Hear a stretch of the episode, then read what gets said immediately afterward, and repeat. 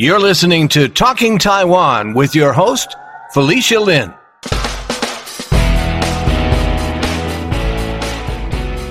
My guest on today's episode of Talking Taiwan is Valerie Soe, an Asian American Studies professor at San Francisco State and filmmaker.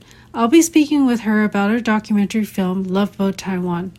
The Love Boat is a nickname for a language study program sponsored by the government of Taiwan. If you're a child of the 70s, you might recognize a reference to the TV show. Love, exciting and new. Come aboard, we're expecting you. The Love Boat, soon we'll be making another run. Welcome to the podcast, Valerie. Thank you. Thank you for having me. Great. So, um, you are an Asian American Studies professor and a filmmaker.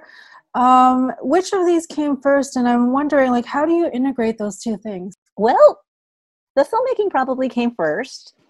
Um, the being a professor, I originally started out being just a part-time uh, lecturer at various schools to support, you know, my creative process to habit, I guess you would say, practice. And um, that was a long time ago. It was probably back in the, you know, early 90s. And so I taught part time, and then I was eventually hired full time at San Francisco State in Asian American Studies. Hmm, 2007. Um, and so, for our listeners who may not know, could you tell them what the Love Boat program is? Sure. Well, the Love Boat program is a pro- a program that happens or happened in the summer. It still kind of happens a little bit, but it definitely happened in the summer uh, in Taiwan. It was sponsored by the government of Taiwan, and it was or um, designed to bring second generation Taiwanese Americans and Chinese Americans back to Taiwan for six weeks. So it was for people who were born outside of Taiwan or Taipei, both outside of Taiwan or China. So, you know, people whose parents or grandparents had immigrated mostly to North America. And that was sort of the basic idea. Mhm. Right, but right. what it, what it turned into was something really very different. It was supposed to be, you know, cultural exchange programs. You would learn about your history and your culture, and you learn a little bit of Mandarin and uh, tour Taiwan and just get a background in what made Taiwan, you know, a great country. but um, at the height of the program, about 1,200 students went, college age students, for six weeks. And so you can imagine that um, six weeks away from home, 1,200 people, uh, it, it became the kind of the classic summer camp um, experience. right, right, right. Like a rite of passage. Oh. the name Love Boat is actually a nickname. That's not the actual name of the program, right? Um, I was told that uh, it was named in honor of the television show Love Boat, Yes. and um, it's partially well, it's you know it's because the the TV show was on in the '70s, and the program started around the 70s, '60s, and '70s, and then it became very popular in the '80s and '90s. And so, even though the title of the the official title was something really long and something like when I went, it was called the Overseas Youth Language and Study Tour to the Republic of China. But of course, that was much too long. So some people would call it just study tour. But after a lot of uh, the program started to get a reputation as being a great place to find a summer romance, that's when uh, it got the nickname Love Boat. Oh yes, and actually, I wanted to rewind a little bit to the first question about like how how do you integrate those two things of being an Asian American Studies professor and how do those Mhm. things work? Uh, do they work together or are they separate or how do they how are they integrated? Sometimes it works together and sometimes it's separate. So for instance when i shoot when i was working on the film I, I only could shoot you know during winter break and summer break and spring break and so forth. So and then during the rest of the year i'm teaching so i don't get to really work year round on the project. Um, at the same time um, san francisco state is has you know research grants. And so i was able to get a little bit of um, funding help for the program for the project. And uh, so that was super helpful i think. Yeah. I got a few of them yeah Uh, what was it that made you think that it would be a good idea to do a documentary about the Love Boat program? I had been interested in making a documentary since the late 90s.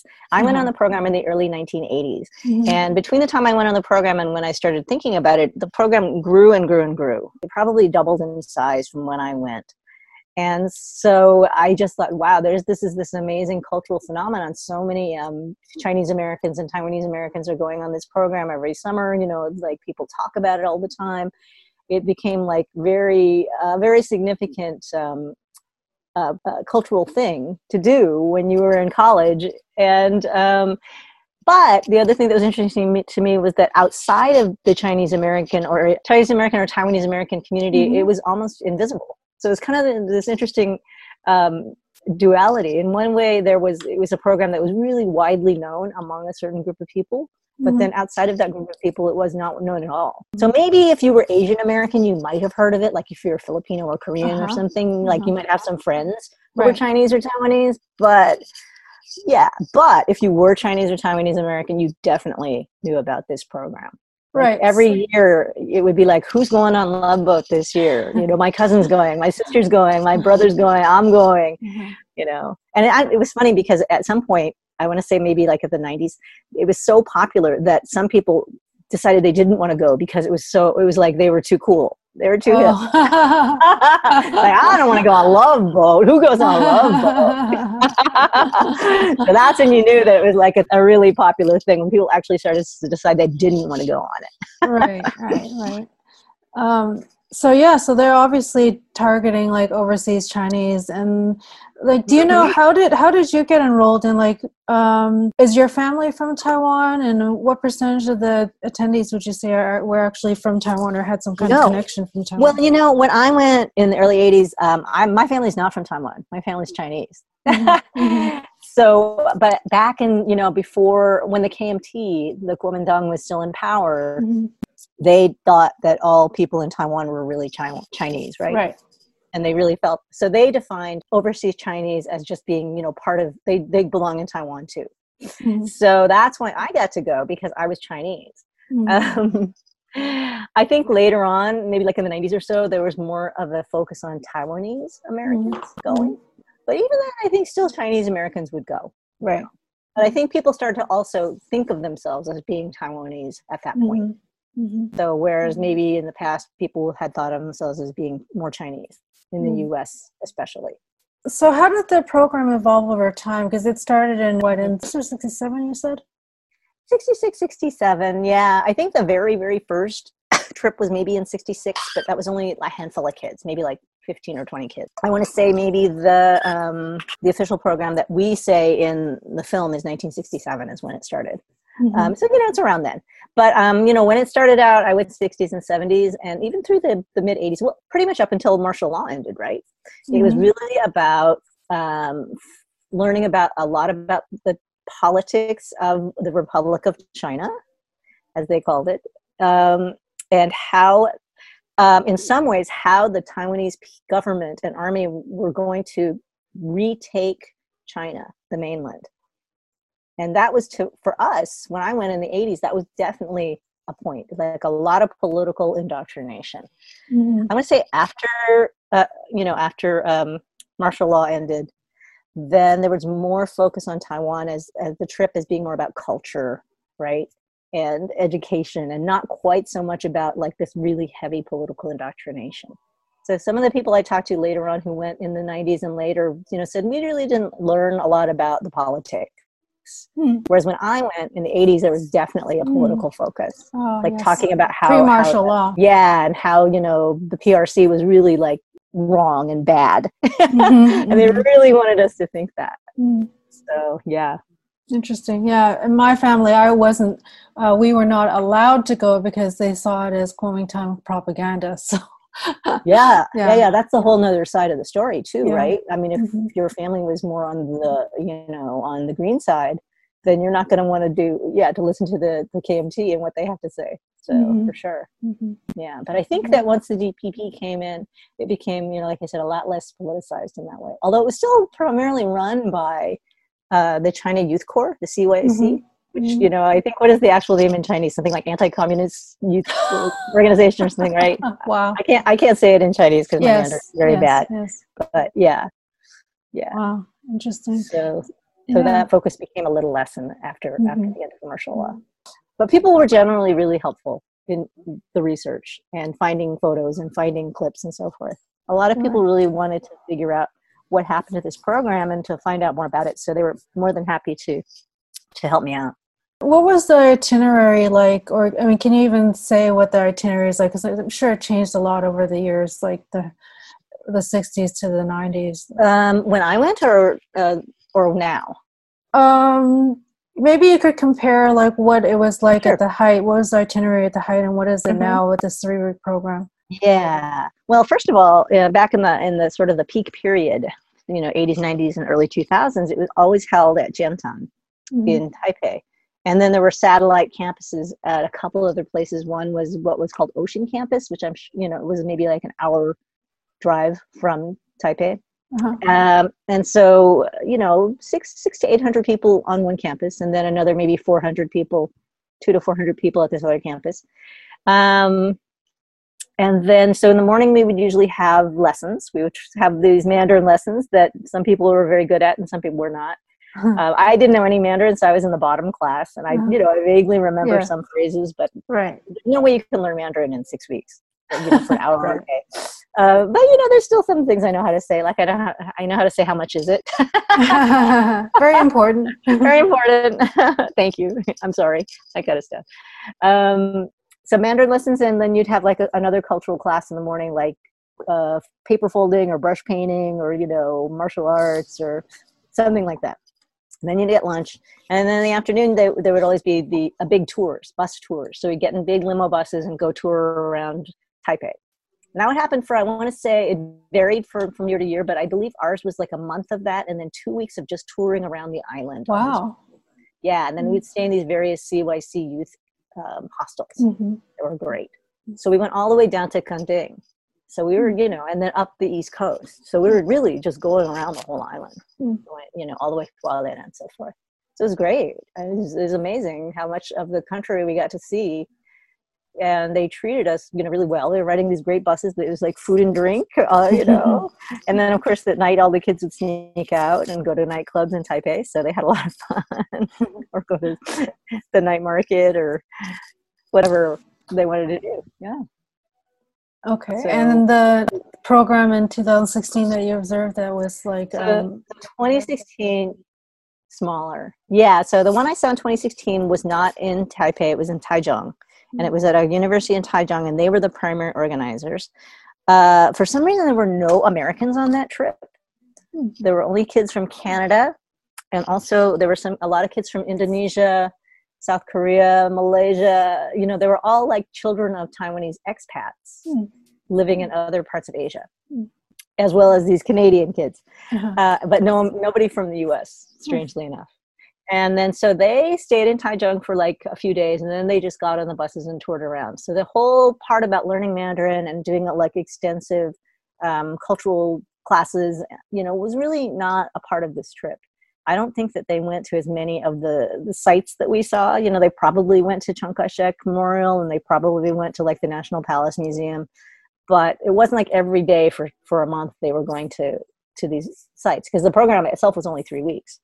Um, but they, you know, they did go down south and uh, went to Tainan and so forth. I, well, I don't know if they went all the way to Kenting or Kaohsiung. Hmm. Hmm. Yeah, but it was, you know, it was just it was just much shorter, much Yeah. shorter. Sure. Yeah.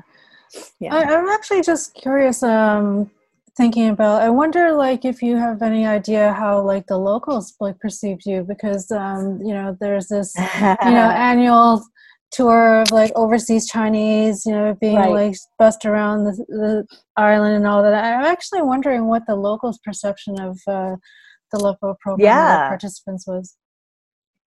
That's a that's a really good question. So we did um, talk to well, besides the counselors who worked on the program, we tr- we tried to talk to some other people who were just like bystanders, right? So I mean, you know, who had some contact with the Love Boat kids. So we interviewed some people from the night market from Shilin, and they remember like these hordes of kids coming and spending a huge amount of money because of course that was great right because Shilin is right next to Jiantan um, and then we also talked to a couple club promoters Oh, um, who pretty much like would one guy pretty much made like all of his income in the summer was on these kids. So he would arrange at a club for uh, you know to set up like a day a night a love boat night like probably on an off night like a wednesday or something. Mhm. then he would pass out flyers at the love boat at Jiantan and give everybody flyers that said bring this flyer show your id your love boat id and then you can get in for free and then you know you just have to pay for drinks. Mhm. so uh, he would get some cut of the income from the drinks Mm. that the bar you know so it was a great arrangement. Everybody was happy. The club was happy. You know the the organizers happy. The kids were happy because they had some place to go and they all went in a group. So it was like Mm. you know 300 kids would go to this club from love boat together and hang out.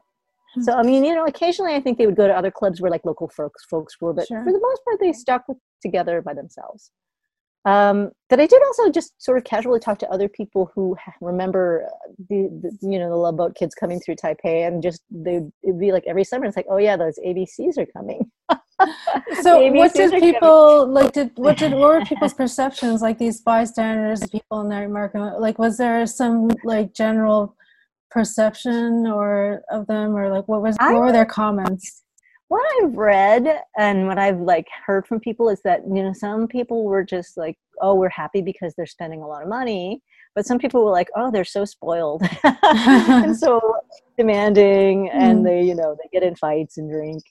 So I mean, I think it was a range. Mhm, but I mhm. mean, I, I think that there was definitely a consciousness during that time that there were these this group of kids, especially, especially if you were living in the neighborhood where it was happening, right? yeah, If you were like some faraway neighborhood, probably it wouldn't affect you as much. Mhm. Or if you were living, uh, but if you were living in a, a neighborhood that was closer, if you were living near a club yeah, or near Snake Alley, right, then you would definitely see these kids. But, Right, uh, but you know, I mean, their their movement was pretty restricted. It wasn't like they went all over town right, right. they, they, they, they mostly focused on going out at night and going to parties and going out to drinking and having going to restaurants. So, right. yeah. Um, who, who else did you interview um, as a part of your research for the film?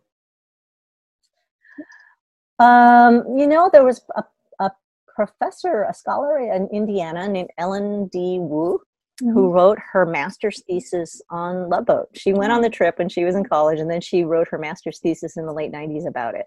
Hmm. And so she gave me a lot of leads about people I should talk to, including one of the people who ended up being in the film, uh, Pierre great. Wu, the guy from Mhm. Ohio. And he was really great because he also had a big email list of people who had gone on alumni reunion trips that he organized in the 90s. So he was a really a great resource. Um, and then there was another person who was like the person who like who keeps track of the Wikipedia page. Oh wow! and so he also was very helpful in hooking me up with a lot of different people. Uh, ben Shear, yeah, he, he's in Toronto, and he's the Mhm. person who gave me the lead on Victor Wong, who was Mhm. the older guy who went on the very first trip. Oh His wow! father was actually one of the organizers of the trip. Who was the Oh, guy wow. who was like the editor of one of the um, the yeah the newspapers that the Nationalists founded in outside of um, Taiwan to keep track of each other. Uh-huh. So, so yeah, he was in Toronto. Yeah, and so you know, it's just all word of mouth. Right, right, Like right. that. And you did speak to some uh, government officials or people who were the organizers of the program, did you?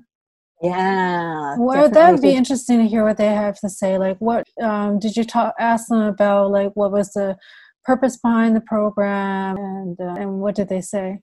Yeah, there's one woman in there, Dr. John Lee, who is was the head of the China Youth Corps for many years. And she is she's in the film, she's an older person, and she talks about how, you know, the official purpose of the program was to foster friendship and to learn for people to learn about their culture. It wasn't about finding romance. And so that's the that's the official party line. okay. so yeah. Um, and the alumni um, meetings are those like just uh, unofficial like uh, gatherings or reunions that the uh, p- former participants put together, or is there something formally that like the Love Boat Jiantan program does for alumni? No, I don't think it was any had anything to do with the official government Yeah. at all. It was yeah, it was alumni who would, they would do things like they would go on ski trips, you know, Wow. or they would have like um, yeah, big rest like meals somewhere. They would have a party, and Yeah. so I think they went on for several years. And you know, the interesting thing about that is it was all pre-internet and pre-social media, so Mhm. you just figure. I think um, someone was saying it might have been Pierre who was saying, you know, he just remembers addressing like 500 envelopes by hand and putting stamps on them and mailing them out. Wow. So you can imagine it took a lot of effort to do this. Yeah. So they were Yeah. definitely um, really motivated to stay in touch with each other. And a lot of people, that's the other thing too, is a lot of people really did stay in touch with each other for a long time, like in, even up until now. So I Mm-hmm. yeah, really myself speaks as much, the but I mean, I and did- friendships. Mhm. yeah, it is really interesting. Mhm. So yeah, not only the people who just you know who got married, but also just people who became very good friends and Mhm. stayed in touch with each other.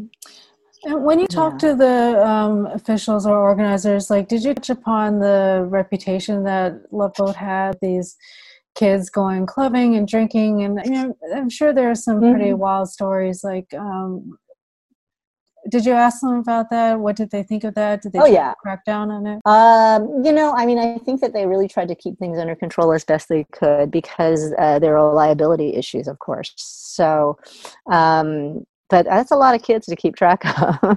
Yeah. so, and um, yeah, but I mean, I mean, yes, they definitely did. The counselors also who worked there told me they really were taught, you know, told that the students would try to get out at night, like sneak out, and it was really important to try to keep them from sneaking out. Um, but whether or not they were able to do that, uh, you know, I mean, Well, yeah, because I mean, a lot of the a lot of the counselors, uh, well, not a lot. I'm sure. I know that some of them were actually former participants, right? Mm-hmm. Yeah, yeah. also they're probably quite close in age to the participants. So I just wonder how much policing there Yeah. is really going on. I think that was something that someone said to me is they were really close in age. You know, they were college students, Yeah. and um, but at the same time, they really the, the counselors really felt like this was a great honor to be picked Mhm. for this program because Mhm. you had to be like fluent in English. You know, you had to be really organized. So a lot. It was very competitive to be a counselor. And so, um, you know, they really picked like the the top people who were like the top of their class, and also who were very outgoing and and responsible. You know, so it was really an important job. Hmm. And I know that the counselors themselves felt like that they were representatives of Taiwan, and so they wanted to make Uh-huh. sure they put their best face Mhm. forward as far as being like govern, you know, the like the face of the country. So they, uh, you know, especially in the earlier, you know, in the 90s and the peak days, they really, really were conscious of how they reflected on Taiwan. Mm. So they had like a whole application process and a selection process for these counselors. Yeah, yes, I think they did. I, they had to definitely had to go through an interview process, and they probably had like, you know, submit something like a resume or a CV. Yeah, and be talking to the bilingual. Yeah, definitely had to be bilingual. Mhm. Yeah, Mhm. yeah. I know in the very early days, they a lot of them were kids of KMT officials. So then they Oh. also had the party loyalty Sure. too, right? Yeah, yeah. So that was super important back in the Right. day. Right, right. Yeah, yeah. So, what were some of the craziest stories that you heard, like that, that happened uh, at Love I'm sure you heard some of those. Uh, you know, I mean, a lot of people were pretty. Um, they didn't always want to talk about like the, the crazy things, but I mean, they definitely did relate. And then this is in the film, uh, talking a lot about you know people go, jumping over the wall and like breaking their leg, trying to sneak out the clubs, or climbing over the roof. What wall was that? Um, there was were several wall of the residency there, uh, the dormitory. Yes, at, at Jiantan, there was sort of Yeah. like a very low wall that surrounded the whole property. And so that one of the, you know, they showed me various escape routes. So one was actually just over this little tiny gate that was only like four feet high. something? And then mm-hmm. another one was through like a hole in the wall somewhere. And then there was another one that you would have to climb over a wall and it would land, you know, so there were different ways to escape. Right. Lots of different ways to escape. they all, yeah, they knew about them. That's pretty funny. What do you what would you say was one of the most surprising things that you learned in your research in making the film? You know, I mean, for me, it was really interesting how much people really were still like how much impact this program had on people and how they were still really invested in talking about the program. Mm-hmm. Um, you know, like I said, you know, Pierre, who had this huge email list, the guy who does the Wikipedia page, you know, a whole bunch. There was other people Yeah, who they're had really like dedicated. all of their stuff. Yeah, they, a lot of people. Even now, when people come to screenings, Uh-huh. you know, if they're alumni, they'll bring like their yearbook from that year Wow. and just bend my ear about all their experiences. Um, so um, yeah, it was definitely, I think, a really formative moment for a lot of people in their lives. Because you figure, you know, you're like 19 or 20 and you go over there and you, you maybe have gone away to college, but you haven't had a lot of outside experience in your life. And Mhm. some people went as young as like 16 or 17. oh wow. So they were really young, yeah. And there was a, a sub program called the the baby boat or the tugboat, where it was actually literally with high school kids. Yeah, they kept I hadn't heard about that. That's funny. baby boat. Yeah, it was huge. I mean, like I said, this program was giant. It was so big. Baby boat. Yeah. Oh wow. But anyway, so yeah, yeah, you could be really young, and it would be like the first time away from home, and so you just run wild, yeah. and then you remember it as being like this wonderful thing. right. So, And so, that- what were typically some of the rites of passage that happen um, in the Oh. Like things that the kids like. I think a lot of people did mention going to Snake Alley. uh, and yeah, drinking snake blood or whatever it is, or venom. What is it? Blood or venom? Both, right? I think it's both. It's disgusting. yeah, whatever. so Snake Alley is like in one of the night markets in Taipei. Yeah, And then you yeah, get to drink the snake's blood. Yeah. yeah. yeah.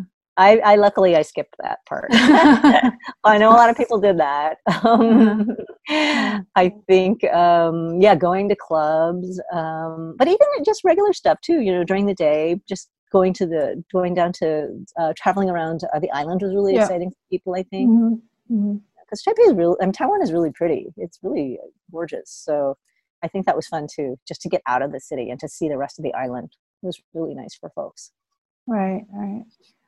Um, Um, and I think also people mentioned just meeting so many. A lot of people from parts of the of the of North America where there weren't a lot of other Asian Americans. So to all of a sudden being in a huge group of people, they're all Asian American, was very fun for. For a lot of folks. Yeah, it's a new experience. Yeah. I mean, I was a. I'm from California, so it Uh-huh. wasn't like Okay. like that big of a deal, but it was still pretty fun.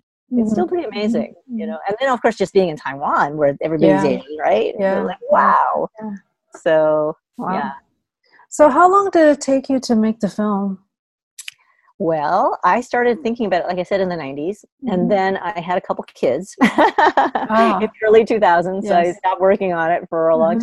Time. And then around, I want to say 2013, I started to work on it more actively again Mm-hmm. and doing research and so forth. So what's that, like six, six, seven, five, six years? Yeah. Mhm. Yeah, yeah. Um, what was what would you say was the so about seven years? What was the biggest challenge that you came across in making Maybe the six. film? Uh, okay, all right. Yes, it's yeah. yeah. It's only it's only Um, early 2020. Right. yeah, and it was done last year. So, Right. Uh, well, you know, I mean, I did have to do a couple crowdfunding campaigns. I actually did three crowdfunding Oh, campaigns really?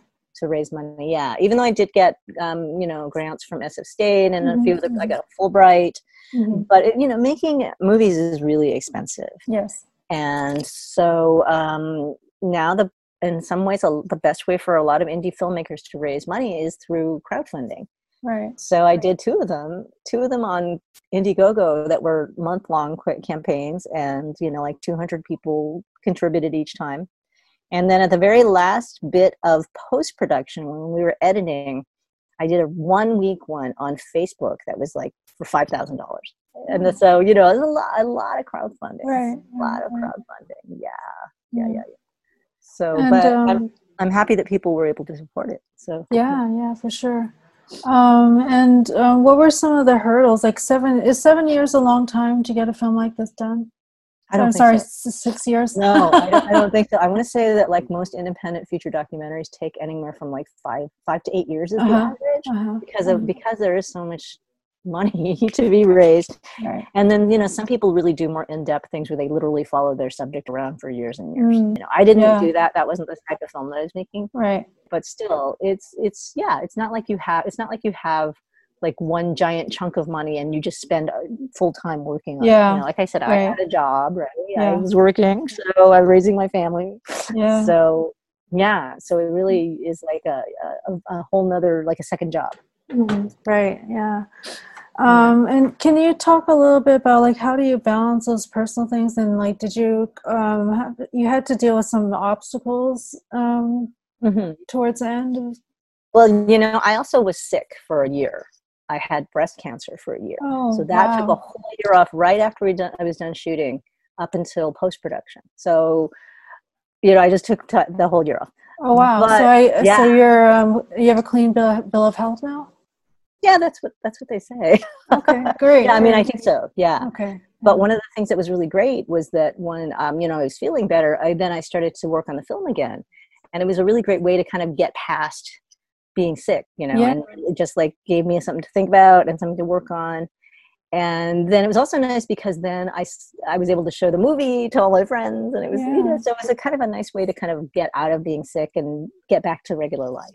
Oh my goodness, that's that's tremendous. I mean, I can't even imagine how I deal with that. Uh, Already having like a family and kids, and then you Yeah, have to you deal with know- breast cancer. Hopefully, it was caught early enough. Yeah. I, think, I hope so. I think so. Yeah, yeah. but I think a lot of people do that. You know, they have like not necessarily that particular obstacle, but you know, it, it does take a long time. So Right. you but I really, mean, how do you get through that? I mean, like, because you know, to be dealt with something like that, and um, yeah, how long did that put you out? it was like a year. It was Yeah. like a good solid year. Yeah. I think you just have to be able to multitask and you know have a lot of help. I mean, I uh, like I said, I do teach at SF State, so I was really lucky to Mhm. have a lot of students who help me. You know, Yeah, they, they would yeah. be like do independent study. Mhm. Um, on the crowdfunding itself, I think I had like six students helping me out with that. So because crowdfunding takes a long time. Yeah. It's really intense. So, what would your advice be for anyone who wants to undertake making a documentary film? It sounds like a lot of work. Three Oh, crowdfunding campaigns, yeah. six years. Yeah. I think you really it's really important to have a subject that you care a lot about because Mhm. you'll be spending a lot of time Yeah. with that subject and Right. that topic. Uh, most people, you know, like I said, most independent producers do have to really feel committed to their project. Yeah. They have to really Yeah. want to do the project. Mhm. So uh, you really do have to have a topic that you are interested in because you'll be living with that topic for a long time. Right. Yeah, Yeah. It's a long haul. Yeah, and also get help from other people. Of course, filmmaking is very collaborative. So Mhm. just being, Mhm. you know, being able to find like a what they, you know, like a good team of people to work with. Right. Right. So, So, yeah. how does this film fit in with your work as Asian American Studies professor? Like, um, Mm. does this um, relate to your research or any of your teaching? Or well, you know, this is my research. I'm luckily this counts as my research. okay, wonderful. but yeah, but I do. I teach Asian American film history, oh, and so okay. it's really appropriate for that. Mm. And then I also teach a production class, like how to make little short movies, and a photography class. So it Oh, all I kind of see. fits together. Yeah. yeah yeah um, i made you know before i made this is the first feature length film that i made but i've made a lot of short films since, Right. you know since i got out of school and all of most of them have been, been about asian american topics and trying to find interesting stories that are not necessarily in the ma- mainstream Right. Right. and to increase the visibility of asian americans in you know in film in Mhm. media so yeah it all kind of ties together Right. And so, what would you like people to take away from your film, from The Love Boat? Oh my gosh, that's a really good question. I mean, it really kind of depends on people's perspectives. But um, I think hopefully they'll have a, a little bit more understanding of Taiwan and Taiwan's sort of unique political and cultural position that it's in. Um, and understand that there's a difference between Taiwan and China, right? Taiwan Mhm. is Taiwan and China is China, Mhm. as the Mhm. president says Mhm.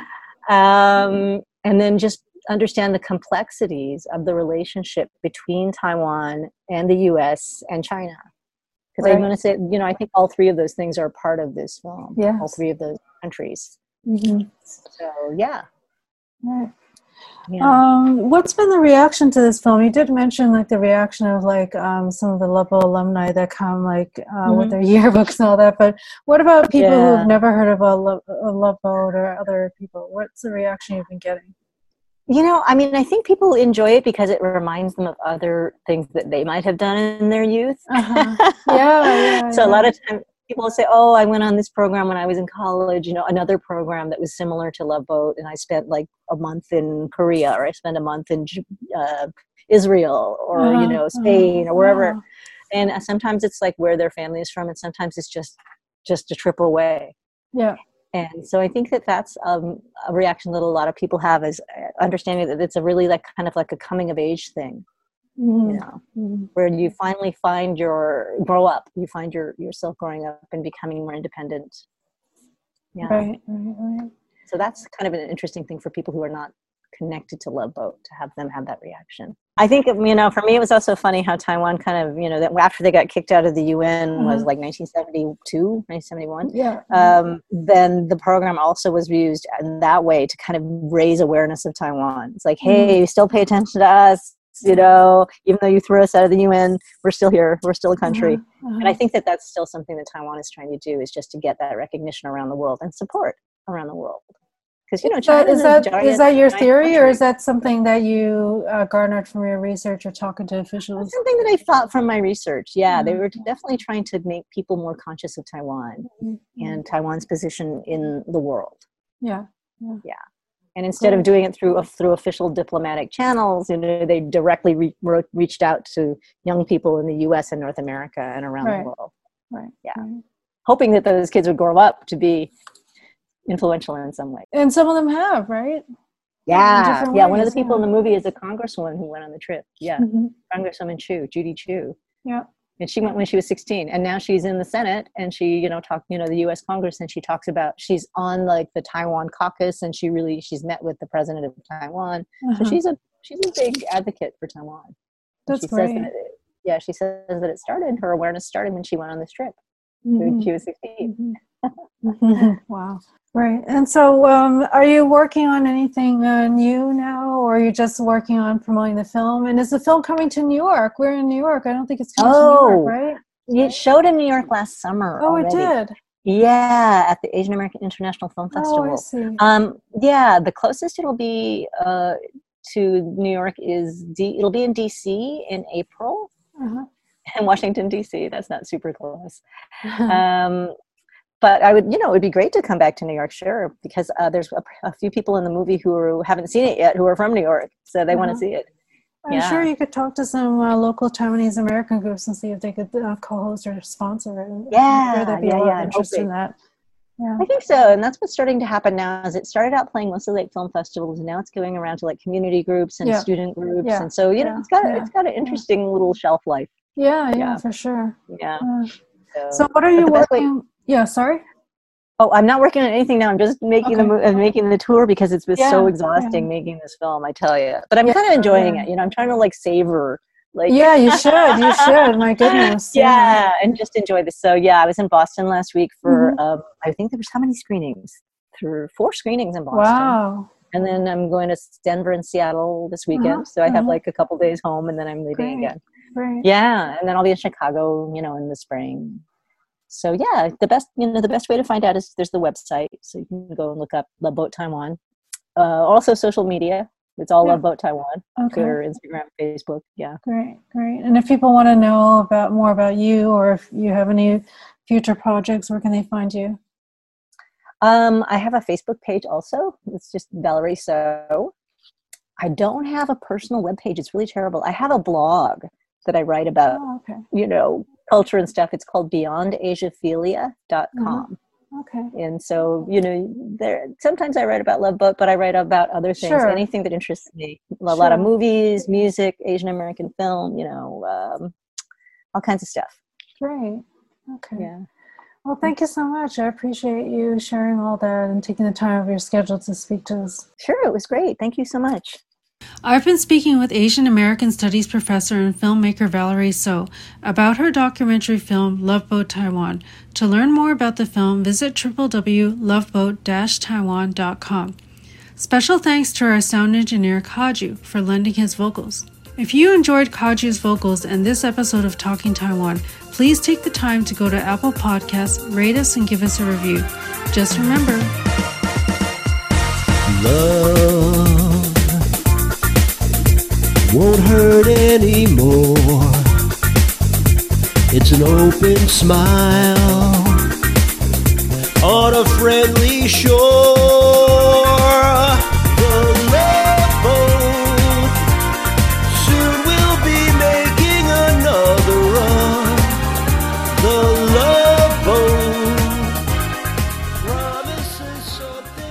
Thank you for listening to another episode of Talking Taiwan. I'm your host, Felicia Lin.